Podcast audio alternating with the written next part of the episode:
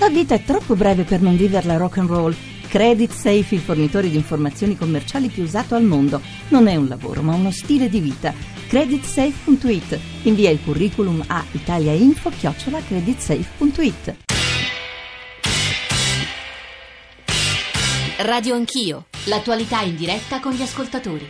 Presidente Berlusconi, io partirei da una domanda che riguarda il presente e il futuro del centrodestra. Capisco che sia un tema molto complicato, ma stamane i giornali parlano di due tronconi, qualcuno Repubblica, di tre tronconi all'interno dell'area del centrodestra, di divorzio ormai consumato dopo che le piazze di Firenze e Padova, cioè Salvini e Parisi, si sono così divise, lo stato di salute dell'area politica che lei ha guidato per tanti anni.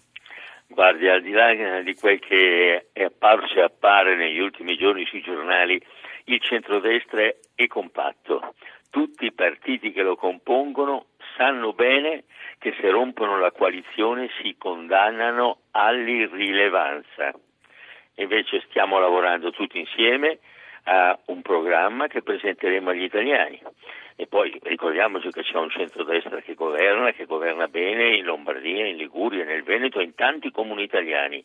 Il resto appartiene al teatrino eh, delle, delle, schermaglie politiche, delle ambizioni personali che non interessano gli elettori. Noi dobbiamo riportare al voto i milioni di italiani delusi dalla politica che per la maggior parte sono moderati vo- e sono persone che vogliono programmi seri, protagonisti credibili, vogliono protagonisti che vengano come dire, dalla cultura del fare, non dal teatrino della politica. Quindi a questi lettori noi dobbiamo proporre un programma di governo fatto di pochi punti realizzabili e soprattutto con quello che è eh, la nostra vera religione, meno tasse, meno tasse, meno tasse. Mm, a questo programma stiamo lavorando tutti insieme e quindi tutti insieme ci candideremo a guidare il Paese dopo il fallimento di questo governo ormai evidente e anche di fronte alla evidente, evidentissima incapacità dei grillini di proporsi come alternativa di governo. La nostra invece è un'alternativa liberale alla politica di sinistra e ai populismi che non, Presidente, solo, di, solo un'altra domanda su... Grillo. E quindi, quindi questa alternativa la stiamo costruendo cercando, lo ripeto, protagonisti nuovi dalla trincea del lavoro, delle imprese, della cultura, eh, delle professioni e senza fare rottamazioni delle quali non credo che abbiamo davvero bisogno. Solo una domanda secca e poi andiamo al referendum. Eh, la pratica, la realtà sembra però diversa da questo quadro ecumenico che sta disegnando, nel senso che le parole di Salvini e Parisi reciproche sembrano definitive come rottura e poi anche a Padova si è consumata questa rottura. Forza Italia ha sostanzialmente no, no, fatto no, cadere. Guardi, assolutamente non sono rotture definitive, sono scontri personali. Eh, Parisi tra l'altro sta cercando di, di, di avere un ruolo all'interno del centrodestra, ma avendo eh, questa situazione di contrasto con Salvini, credo che questo ruolo non possa averlo. Silvio Berlusconi ha detto, cito testuale, eh, nell'intervista di poco fa ai nostri microfoni, Parisi sta cercando di avere un ruolo all'interno del centrodestra, ma avendo questa situazione di contrasto con Salvini, credo che questo ruolo non possa averla. Questa è un'affermazione, credo, molto importante, Ministro Alfano. Sì, non mi sorprende affatto perché eh, Parisi il federatore non può farlo perché i potenziali federati gli hanno detto che non possono essere eh, e non vogliono essere federati da lui. Quindi il federatore federa se gli altri si fanno federare e questo non c'è.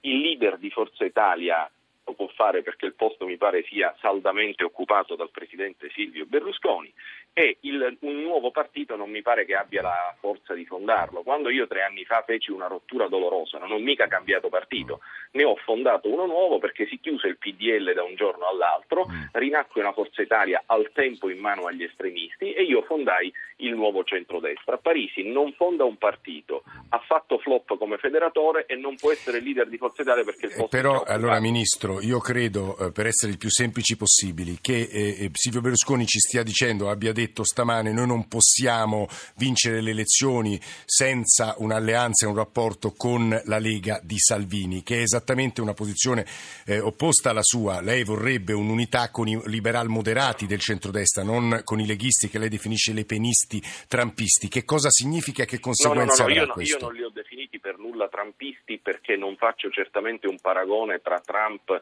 e Salvini. Trump ha una storia imprenditoriale e ha una biografia importante, non mi risulta che a Milano ci sia la Salvini Tower. Eh, Salvini è imparagonabile a Trump, quindi non ho mai definito mm. Salvini un trumpista per non fare un complimento a Salvini.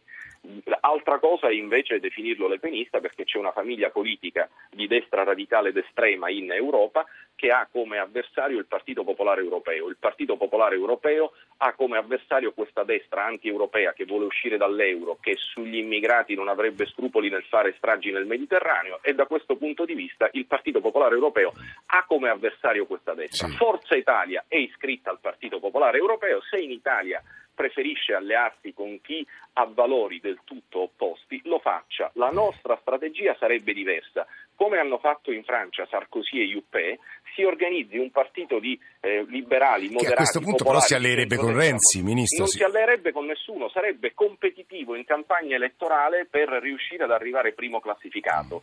Se arriva primo classificato prende l'incarico di formare il governo. Punto. Questa sarebbe la strategia reale.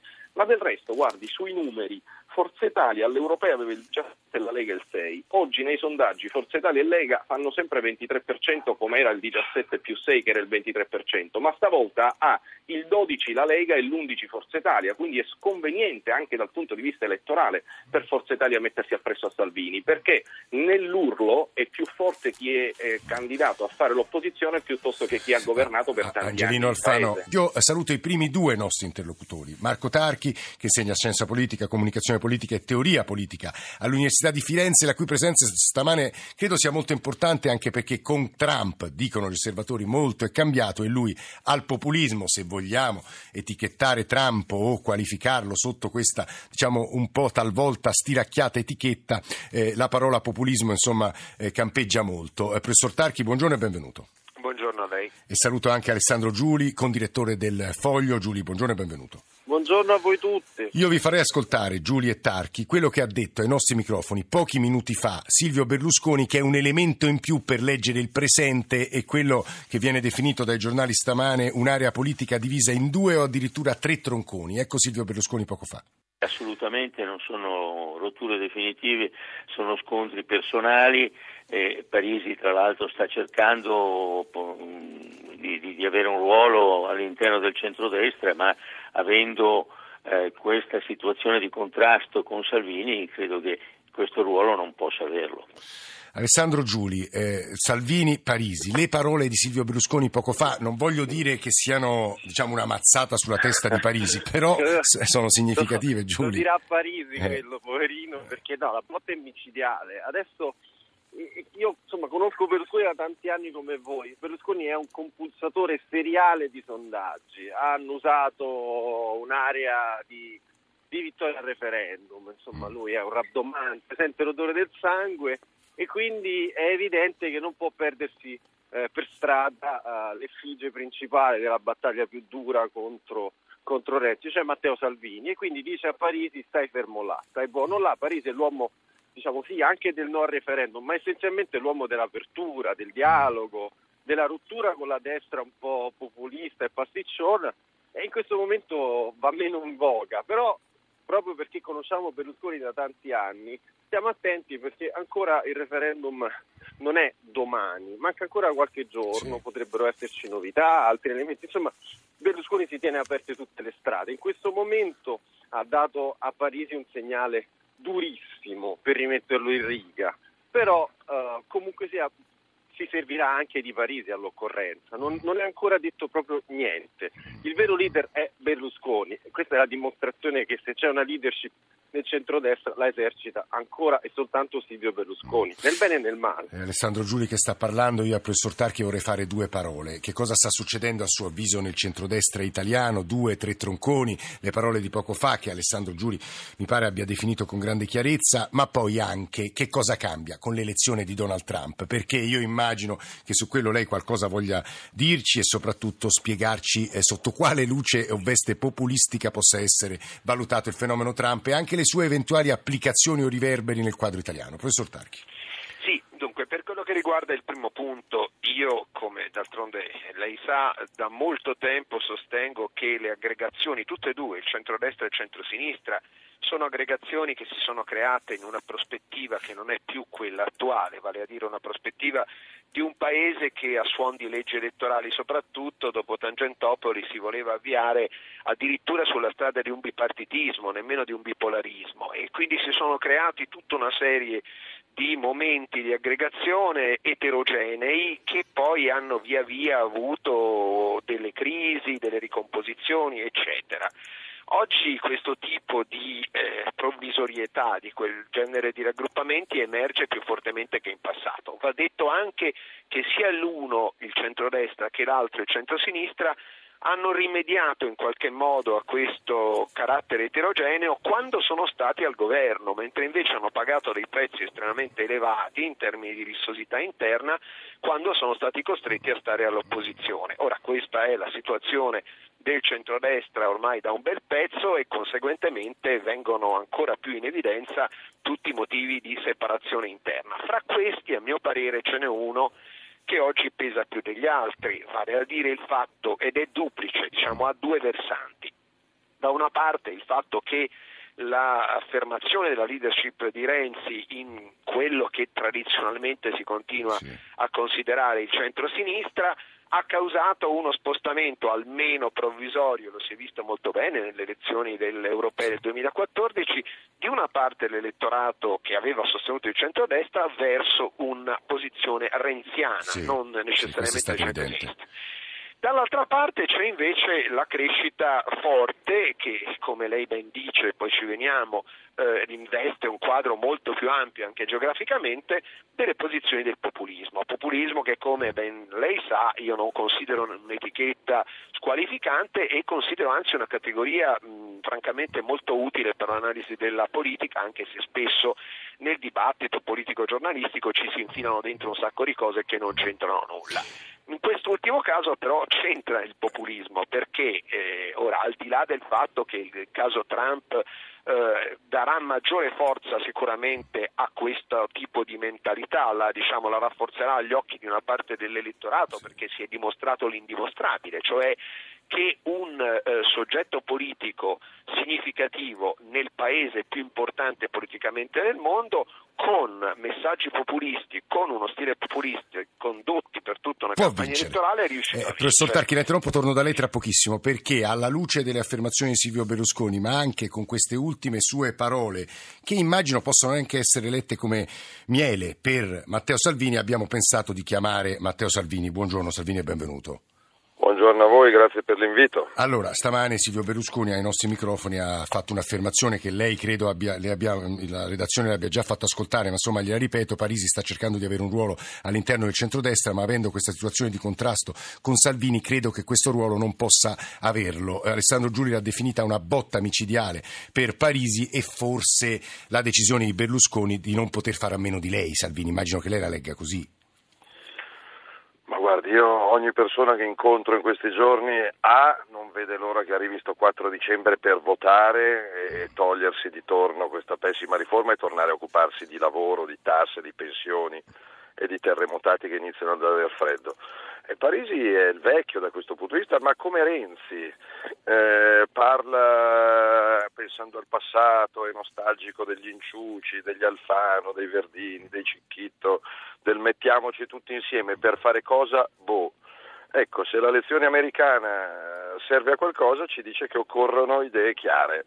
Un ascoltatore su due che sta seguendo Radio Anch'io non ha, non ha votato o non ha intenzione di votare perché tutti promettono e nessuno mantiene e questa volta io come Lega preferisco essere chiaro fin da subito, magari far arrabbiare qualcuno, far allontanare qualcuno, ma in caso di vittoria fare quello che ci ripromettiamo. Ma questa frase di Berlusconi come la valuta, Salvini?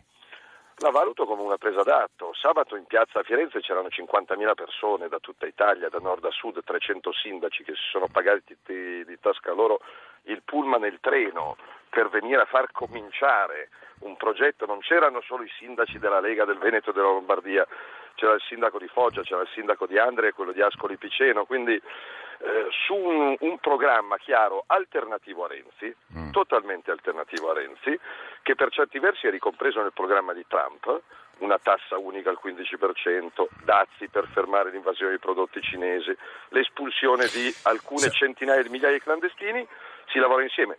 Se io dico clandestino, Parisi arriccia il naso per dire. Eh, Salvini, no, mi però, permetta insomma... però allora di farle un'ultima domanda. Eh, po- poco fa Alessandro Giuli ha detto che il leader del centrodestra resta inevitabilmente Silvio Berlusconi. Lei dopo Firenze ha un'altra idea. Il leader lo può far lei, anche alla luce di quello che ha vinto Trump. il leader lo devono scegliere i cittadini, E non quindi- lo sceglie Alessandro Giuli, non lo sceglie Matteo Salvini a Radio Anch'io, lo scelgono gli italiani. E quando Parisi dice no, non possono Quindi scegliere i primaria, cittadini, nega la democrazia. Primaria e centrodestra. Matteo Salvini, grazie. Avevamo, eh, grazie davvero per questa sua Grazie, presenza. Avevamo, no. avevamo interrotto Marco Tarchi, professor Tarchi, anche alla luce delle ultime affermazioni. E nel frattempo ci ha raggiunto anche il professor Orsina, che tra poco coinvolgeremo. Eh, Marco Tarchi, scusi, stava finendo il suo percorso. Aggiungiamo questo elemento della, della lettura. Eh, ovviamente il vento in poppa, così lo percepisce Matteo Salvini. Eh, l'intervento di Salvini in certa misura pre- precede quello che io stavo per Eh. dire, ovvero che questo elemento ulteriore diciamo, di complicazione del centrodestra è determinato dal fatto che in questo momento a me pare che eh, dei vari tronconi sparsi, quello più vitale, quello più capace di incidere, sia il più eterogeneo rispetto all'idea stessa del raggruppamento di centrodestra, perché la Lega non nasce, non si sviluppa e secondo me so di essere abbastanza isolato fra i politologi in questo tipo di lettura, ma tuttora rimane un qualcosa di diverso da un movimento di destra come viene definito in una certa, in una certa maniera e men che meno di centrodestra, cioè è veramente un, momen- un movimento strutturalmente populista che quindi può giocare e gioca anche spregiudicatamente da sempre eh, su vari tavoli, in questo momento sul tavolo dove può avere spazio perché altrove non lo trova, alcune carte che sono trasversali agli occhi di molti elettori che non necessariamente riconducono alla divisione destra-sinistra. E qui torna anche comodo il discorso di Trump, perché noi sappiamo che Trump è riuscito ad arrivare dove è arrivato perché in alcuni stati chiave ha attratto parte dell'elettorato, soprattutto di estrazione operaia, ma non solo, che ha tradizionalmente votato per i democratici e per giunta che votava spesso per i democratici, se noi volessimo utilizzare, ed è difficile farlo, le categorie europee, in funzione di una posizione più di sinistra. Costoro, di fronte alla crisi determinata dalla globalizzazione, soprattutto nel settore industriale, hanno tranquillamente spostato il loro voto perché per loro è del tutto indifferente oggi come oggi più che mai il discrimine sinistra-destra. Secondo me la Lega è un, eh, diciamo, l'unica forza politica insieme al Movimento 5 Sì. Stelle che è il convitato di pietra di questo discorso Certo. che a sua volta ha raccolto non pochi elettori di centrodestra o di destra nel suo cammino verso la posizione diciamo, attuale e la Lega è l'unica che può fare questo tipo di cose. Cosa fanno invece gli altri tronconi del, del centrodestra? Possono soltanto tentare diciamo, di mh, fare un discorso di, di travaso, di vasi comunicanti fra di loro e onestamente parlando io ho ascoltato l'intervento di Silvio Berlusconi, cioè la negazione della dinamica interna ripropone esattamente punto per punto le stesse cose che Berlusconi e Forza Italia dicevano 20 anni fa e francamente mi sembra che questo sia un, un momento di grande difficoltà nella comprensione che molte cose sono cambiate. Riproporre il vecchio davvero qui secondo me porterà quell'ambiente a un vicolo cieco. Io non aggiungo nulla alle parole di Marco Tarchi, le giro semplicemente a Giovanni Orsina e poi a Alessandro Giuli. Giovanni Orsina, storico contemporaneista, insegna alla Luis di Roma, ha parlato di un momento, di un passaggio storico, quello Brexit-Trump, paragonabile alla stagione 79-80, quella che inaugurò appunto il cosiddetto thatcherismo e il riganismo e ieri sulle colonne del foglio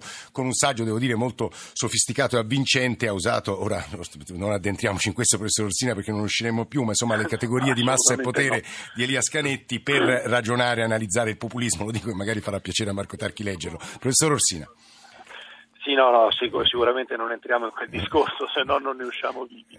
No, ehm, io sì, sono convinto che, anche se in forma molto diversa, poi naturalmente nello spazio di un articolo di giornale ho dovuto semplificare, eh, il Brexit e la, eh, la, vittoria di Trump siano il segno eh, di una trasformazione in atto nella destra anglosassone.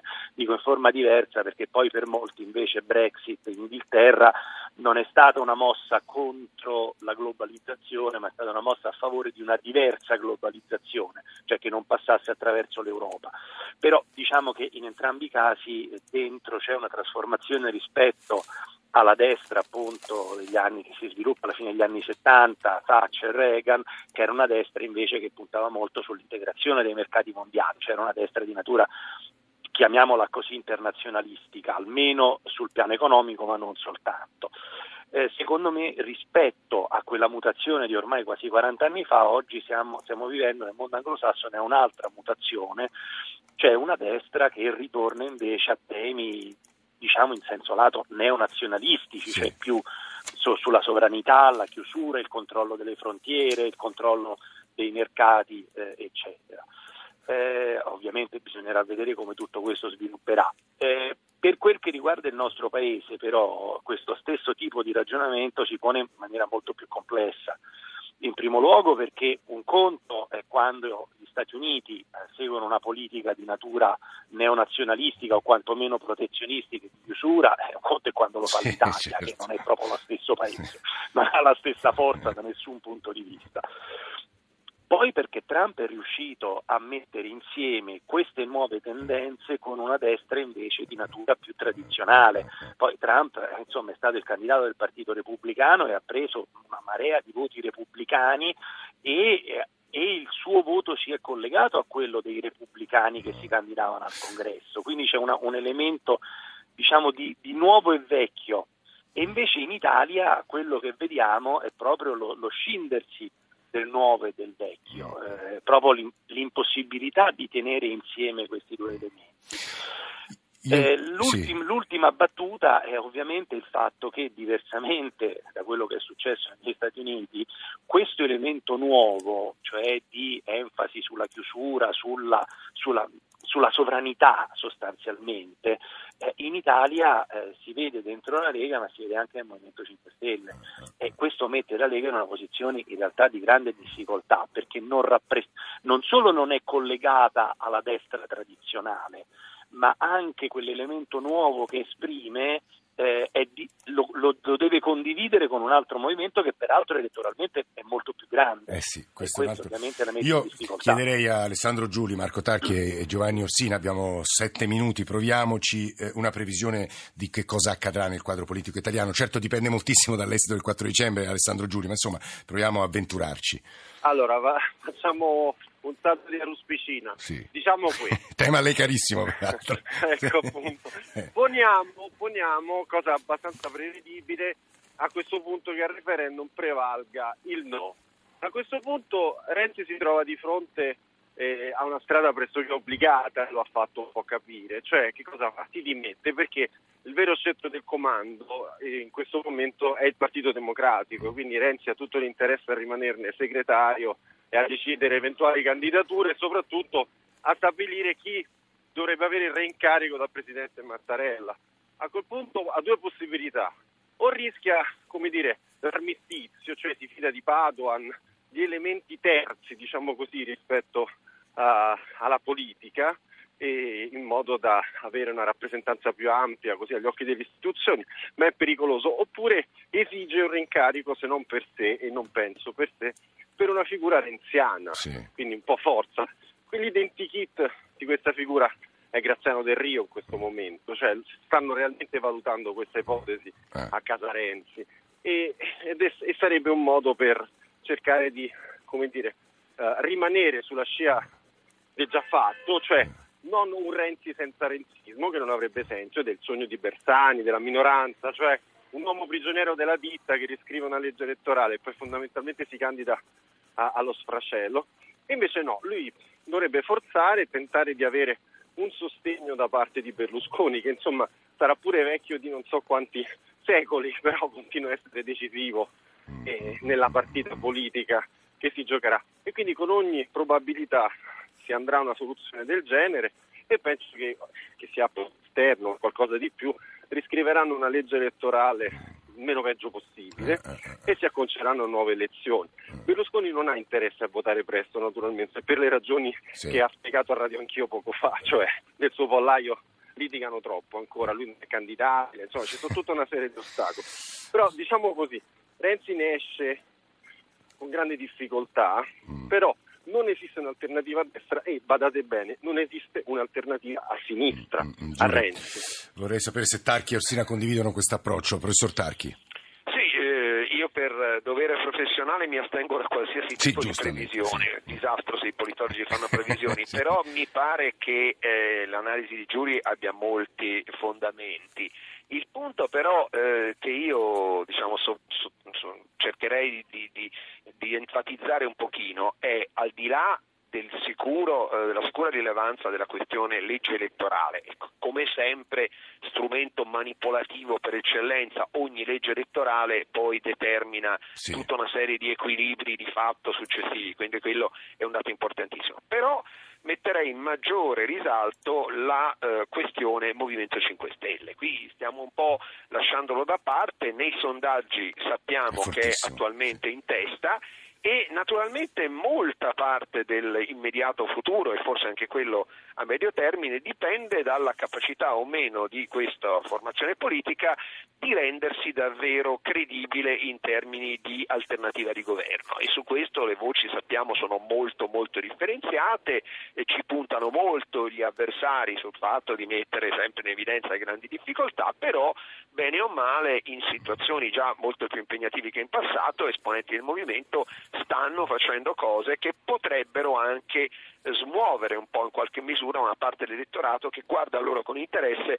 ma è sempre in bilico. E da questo punto di vista ha molta ragione Orsina quando dice che il Movimento 5 Stelle sulle tematiche tipiche del populismo è una, una forte eh, concorrenza Eh sì, alla. Lega e conseguentemente su questo piano io credo che il ruolo che giocherà il Movimento 5 Stelle o che riuscirà a giocare sarà il dato fondamentale. Professor Orsina, due minuti. Eh, la paura del Movimento 5 Stelle spingerà le forze politiche verso il proporzionale?